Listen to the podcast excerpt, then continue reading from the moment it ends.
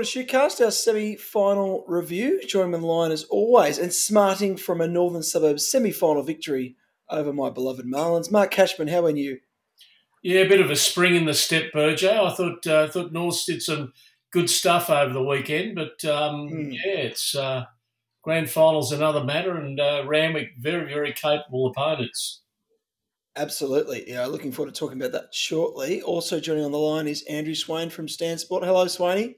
Hey, Burjo. Yeah, commiserations and congratulations to you, Casho, for your beloved Norths getting through. And I, as an impartial viewer, will very much look forward to watching this grand final. The two best teams have made it, and I think this is the best possible matchup the Shute Shield could ask for, really. I think that's a fair comment there, Swainy. Before we do, mate, there was a very animated man at Sydney Airport last week in a Cobra hat. What's doing with Eddie, mate? It's all happening. Oh, yeah, I mean, animated's one way to describe it. Cranky, a little bit feisty. Yeah, mate, what about it? Do you know what was so funny about that press? I've watched it a few times back now, and you know, it felt like the lines of questioning were very, quite standard, really, like nothing too out of the box. You know, any journo worth their salt would have asked those questions. Eddie just had an axe to grind. And, the irony of it all is the Aussie journos, and there's no disrespect to you, Casho, when I say this, but we're really a bunch of pussycats compared to the rest of the world. I don't know why Eddie's taking aim at the Aussie journos when he could really wait till he gets to France and then start shooting from the hip over there. It was quite the scene, wasn't it? And the best part of the whole thing was right at the end when he's kicking off about the worst press conference ever, and someone from the back of the press pack says, "Hey Eddie, what's with the Akubras?" He lost his mind. They're Australian, mate. It was it was the funniest way to end that press conference. He kicked off and off they went. But just something else. I haven't quite seen something like that for a long time. It's been very good to watch. It was bizarre. And it's one of the things too, boys, in that they wouldn't have got on the 6:00 news at night unless Eddie had blown up. And I think.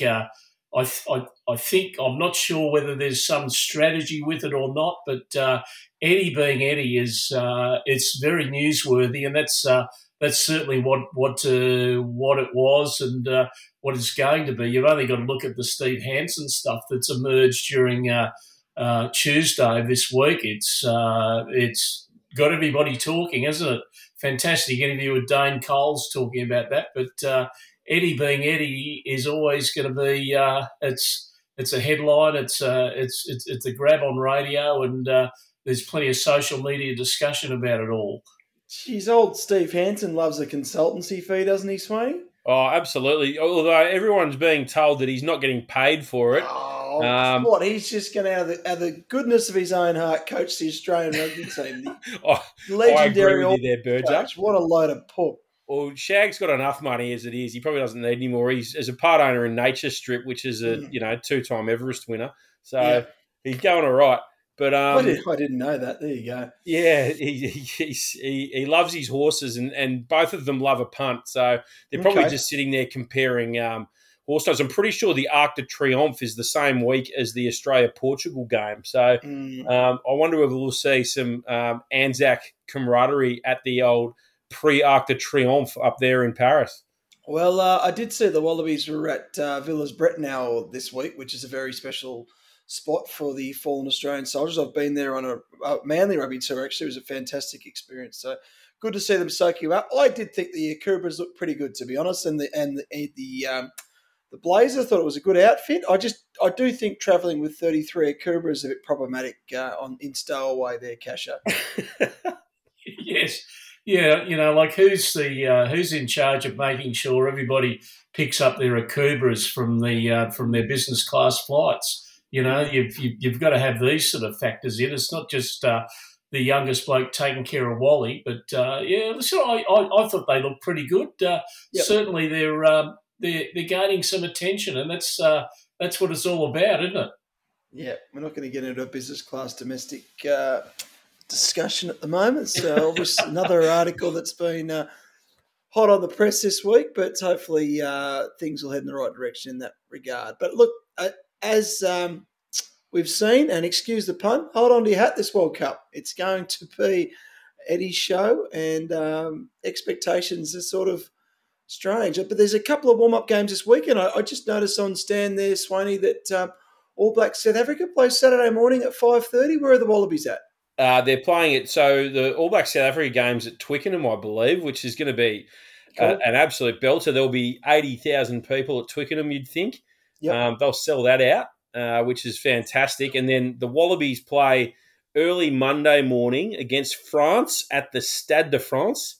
And I guess we've just got to probably keep an eye on what Eddie and also the French do, really, with their teams. It's going to be very interesting to see.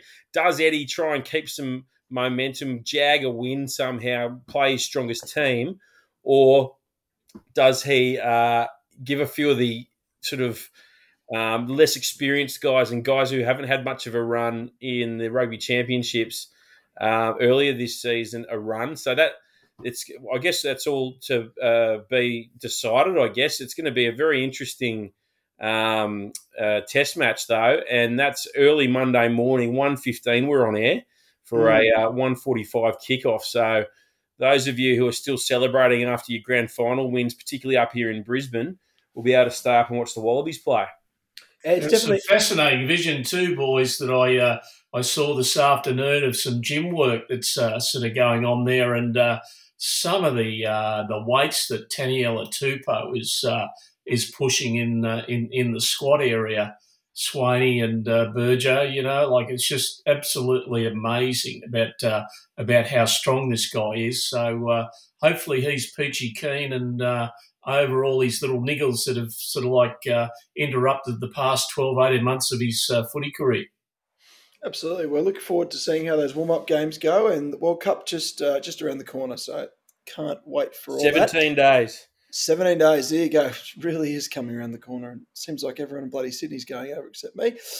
Anyway, including you two larrikins, let's get on with the action from the Shute Shield on the weekend. Of course, the big semi-final double header at North Sydney Oval. We might start with that first game with Ramwick taking on Eastwood. Ramwick too good, Ramwick 38, Eastwood 20. It was a game sort of two halves there. I mean, very tight affair up until about the 50th minute, and then Ramwick just exploded, which they have done a bit this year, but just too quick, too fast, too strong, and overpowered the Woodies in a really impressive flurry of running rugby there, Casho.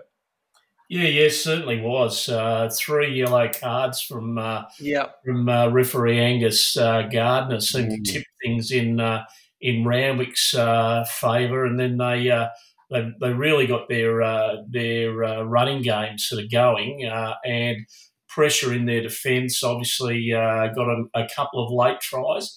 I think Stephen Halls, I spoke to him quickly after the game, and he sort of felt that it was a win, which is what you want to do in finals, but nowhere near as good as they probably would have hoped. But I thought the absolute star of the day was Andrew Deegan, just the way he managed the game and was able to unleash his captain Ben Houston at different stages. He does a beautiful flat ball to the left and also to the right that Ben's able to choose the way he runs onto it and into space, and generally they're hanging out the washing defence wise, and he scored a nice early try, but overall a pretty good hit out for Ramwick.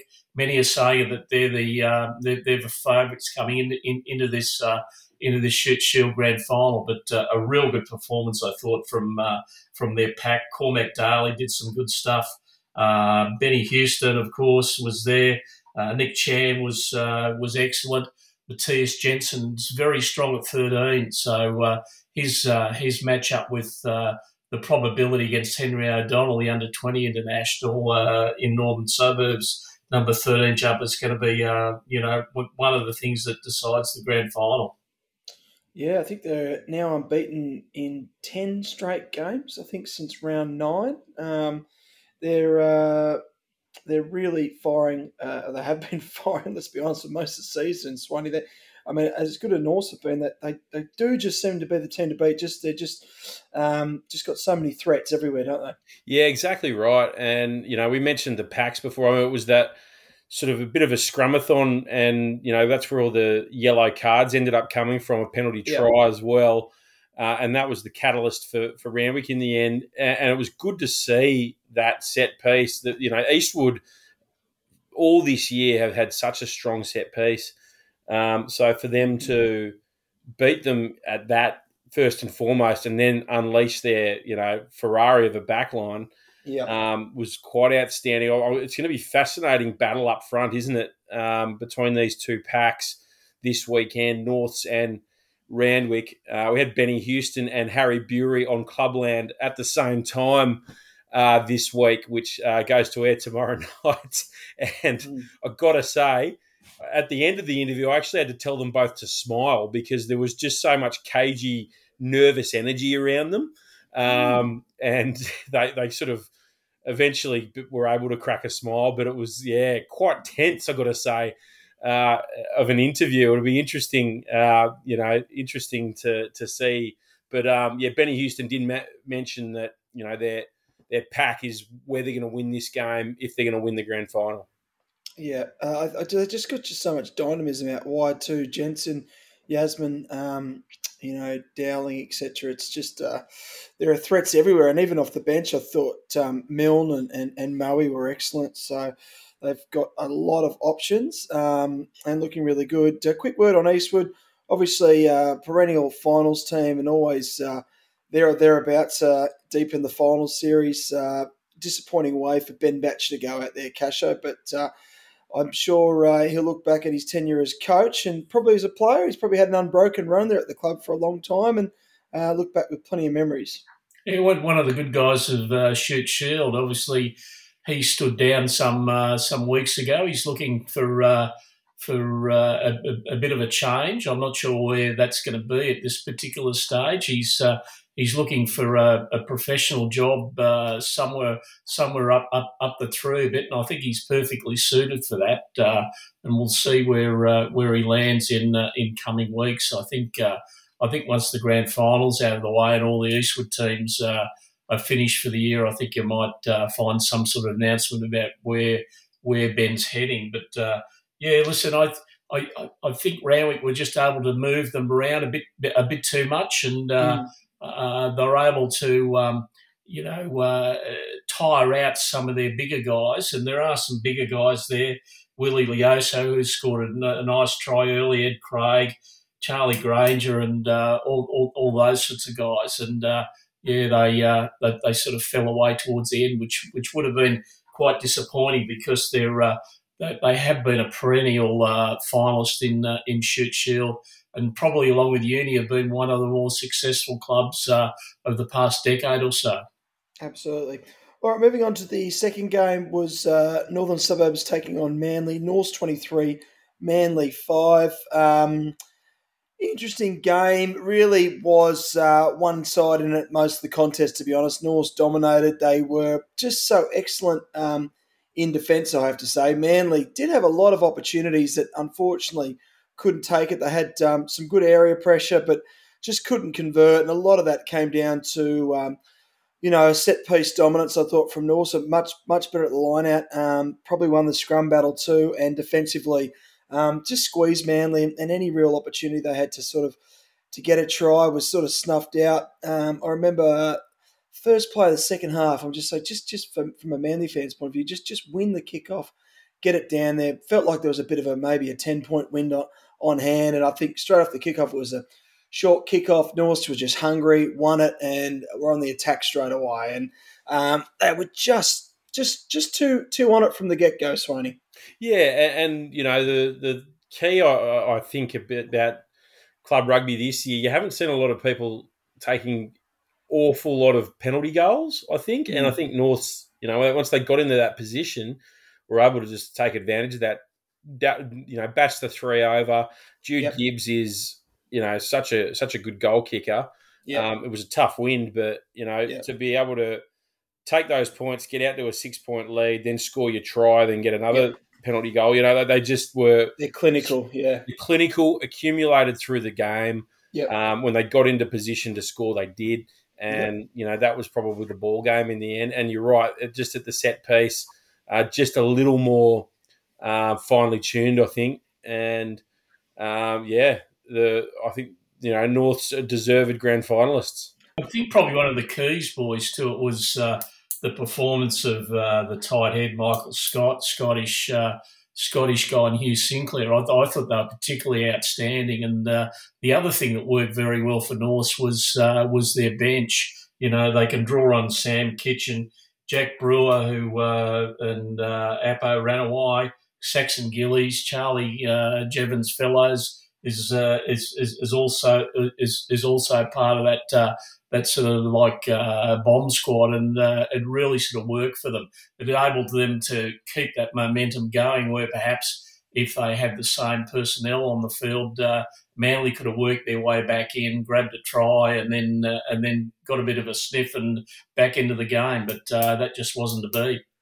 Yeah, it's interesting you mentioned that about penalty goals, Swain. I know Norse have taken the most shots at goal all season. A lot of sides, I don't know if it's a trend. We've talked about this before in Super Rugby and even the Wallabies for a long time, refusing to take points, but Norse have taken them all year, and, you know, the minor premiers and are in the grand final. So there's some method to that, you'd have to say. Definitely. And I was just going to say, it's not just a trend in Sydney club rugby. Actually, up here in Brisbane as well, a lot of clubs, Bond Uni finished minor premiers, right?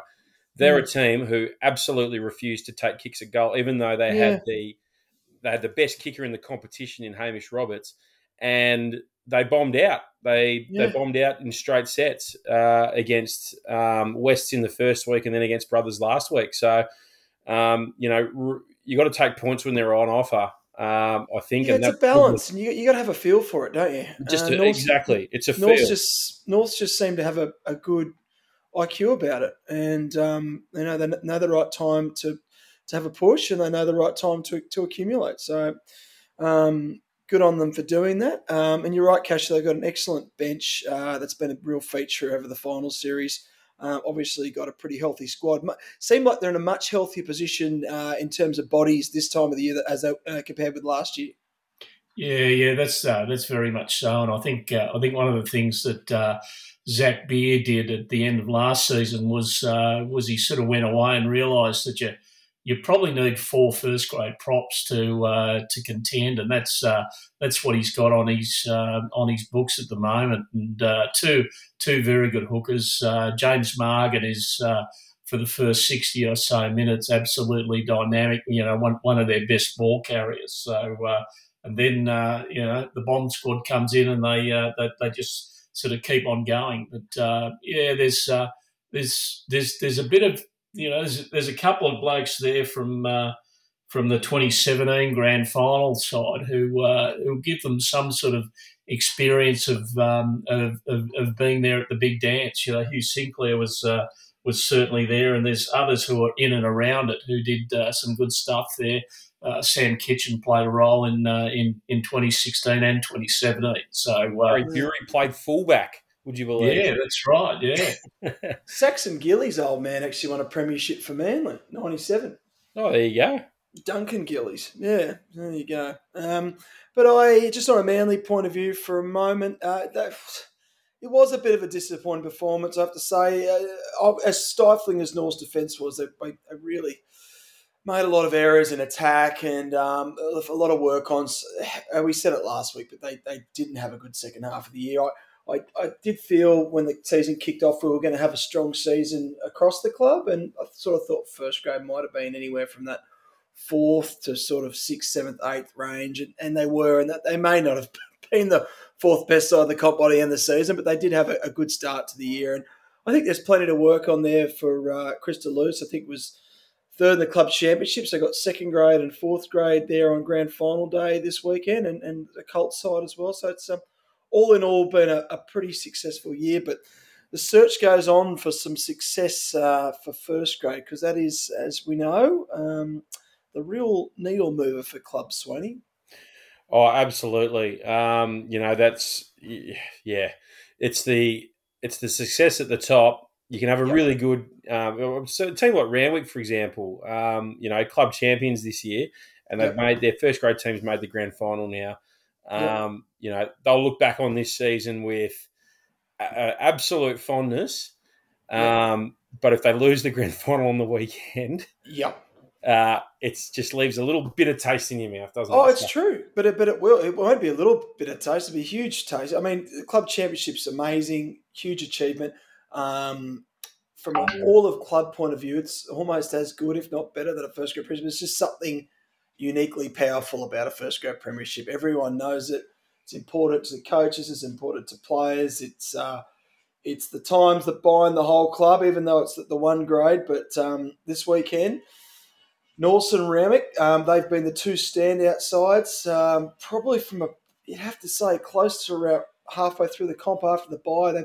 I think Norse have only dropped the one game to Ramick. Ramick haven't dropped a game on their one bye against against Manly. They have been both excellent. I think the bookies will have Ramick at short odds, but not by much. I think Casho's point there is pretty prudent. The Norse have probably got a bit more experience of players that have been in and around the finals for a long time. They've also probably feeling a bit burnt from maybe a couple of going close the last couple of years. So, takes you to lose one to win one, maybe Casher. Maybe that's what Norse might be leaning into this weekend. But it should be tense. It should be tight. Yeah, very much so. It's an old cliche, but defence wins these sort of games. And from what I saw over the weekend, those two games back to back, Norse do have the better organised defensive structure at this particular point in time. Whether the the ups and downs of the grand final is going to affect the connectivity, and there's certainly some dangerous weapons there in that in that Randwick back line, and Benny Houston's probably one of the better ball carriers in the Shute Shield at this particular time. I think Johnny Geddes from Rugby News spoke about his time at the West Tigers earlier this year. He had 4 months there before coming back to play at the Wicks, and he said it was the darkest of days. The training was so hard, but it set him up for what could be a great end to the season. Well, he strikes me as a really good back row. I mean, we've talked about other back rowers this year, but Houston's there on grand final day. He's been one of the form players of the comp the last couple of seasons. It does remind me a little bit of his coach, Swaney. He seems to have it all. He's a good link player. He's got a bit of speed, and he can sniff a try out in the wide channels. Yeah, absolutely. As I said, we spoke to him on Clubland this week. He's a guy with a bit of understated confidence as well. He plays with that understated confidence, and you're right. He's quite a similar player to his coach. It's good to see. And he's a good young leader. And speaking of young, I just wanted to make a point around the young coaches that the four coaches of the four semi-finalists. All quite young. Hoyles, Zach Beer, Deleuze, and Benny Batcher. I think there's a new generation of head coach coming through, which is really good to see. And that's been one thing in Australian rugby that we have really, really lacked, and that is a pathway for young coaches coming through. And to see the two other guys who were nominated for Coach of the Year, they're both young and both hungry and both very talented. To see them battling it out in the grand final is, definitely a positive thing for Australian rugby as well. And there's another one coming up, boys. Of course, Josh Holmes down at Ringer in 24. So there is quite a quite a run of young coaches that are going to steer the game through for the next 5 or so years. So that's good news, isn't it? It is. These are our grand finals on the weekend. Third grade Colts, Eastwood taking on Manly. Second grade Colts, Warringah taking on Eastern Suburbs. And in first grade Colts, Warringah taking on Eastwood. That man, Josh Holmes, is coaching the Rats. Rats and Eastwood, that'll be a seriously good game, Swaney. They've been the two standout Colts sides this year. Oh, yeah, absolutely. It's, as we said, the Rats have been so outstanding across their Colts program this year. Eastwood, they've always got such a wonderful young program, don't they? So, yeah, that's going to be definitely a spectacle. So make sure you get out there to Leichhardt to watch that. Is that one at Leichhardt as well? Concord Oval, I think. On Sundays? Are on the Sunday. On the Sunday. Yeah, right. Yeah, okay. Get out to Concord then. And actually, while we're talking about Colts, the poor old Warringah third grade Colts side had gone through the season until that stage undefeated last Saturday, and they got nutted by Eastwood, and no grand final appearance for them after being undefeated up until then. The only thing worse than that is making your way through to the grand final and getting beaten. Well, what's even better is the fact that Manly could win it, so my heart bleeds for them. All right, in the lower grades, Manly's taking on Ramwick in fourth grade. Third grade will be Ramwick taking on Eastwood. Second grade, Manly upset the all Ramwick apple cart by beating them last weekend. So Manly will take on Sydney University. And, of course, the big one on Saturday, Ramwick and Northern Suburbs. Very much looking forward to all those games, particularly the big one. Casho, will you get much sleep this week, will you, Swaney? Oh, no. He's burning the midnight oil, no doubt. Just... You'd be at Percy's every night for a $10 steak. Just biting the fingernails down to an absolute nub, I would have thought. I reckon. Well, part of Saturday morning is to head down to South Curlcurl Pool and have a dip in my Norse budgie smugglers before having a robust coffee and breakfast, and then heading out to Leichhardt Oval to take up the largesse of the Sydney Rugby Union official function. So, and hopefully a bit of backslapping in a dressing shed after the game. Yeah. Now I heard from a source at Northern Suburbs that you barged through the doors of the Norse change room and demanded a beer on Saturday, Casho. Throwing your weight around, I hear. Yeah, it was. I used my classic line, "Don't you know who I am?" And anyway, they said, "Yes, thank you, Mr. Cashman. What would you like? Would you like a Tui's draft or I think it's a Gage Road special single fins? Yep, the single fins. Single fins. So I went for the sponsored product and had a single fin and."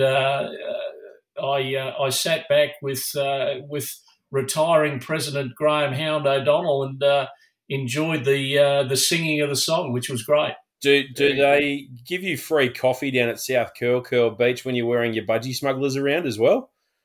I'd covered up by then, Swaney, as it's a family show down there. So it's. It's $5 for a large soy cappuccino, so no freebies down there, let me tell you. Yeah, you don't scare so many kids down there at Kitty's Corner, Casho, please.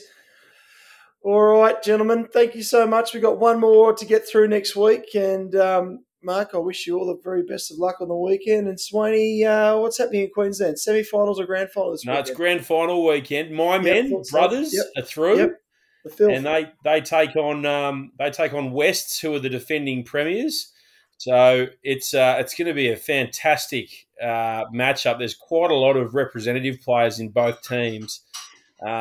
Brothers sort of led from the front by Harry Wilson, Lawson Crichton, jeez, Hamish Stewart, and Paddy James. And then Western Districts, West Bulldogs. They've got the likes of Moses Sorovi, Seru Uru and Hunter Paisami were playing for them, but they got pulled out to Australia A duties. So that's good. That's good for brother. But that's on Sunday afternoon. So they've split the two grand finals up. And it's down at the new Ballymore. Once again, we're back at Ballymore. So there's a lot of things to look forward to this weekend on Stan Sport. You can catch it all on Stan and 9Gem as well. Beautiful plug. All right, gentlemen, enjoy your footy, and I'll talk to you next week. Good luck. Lovely. Thanks, boys.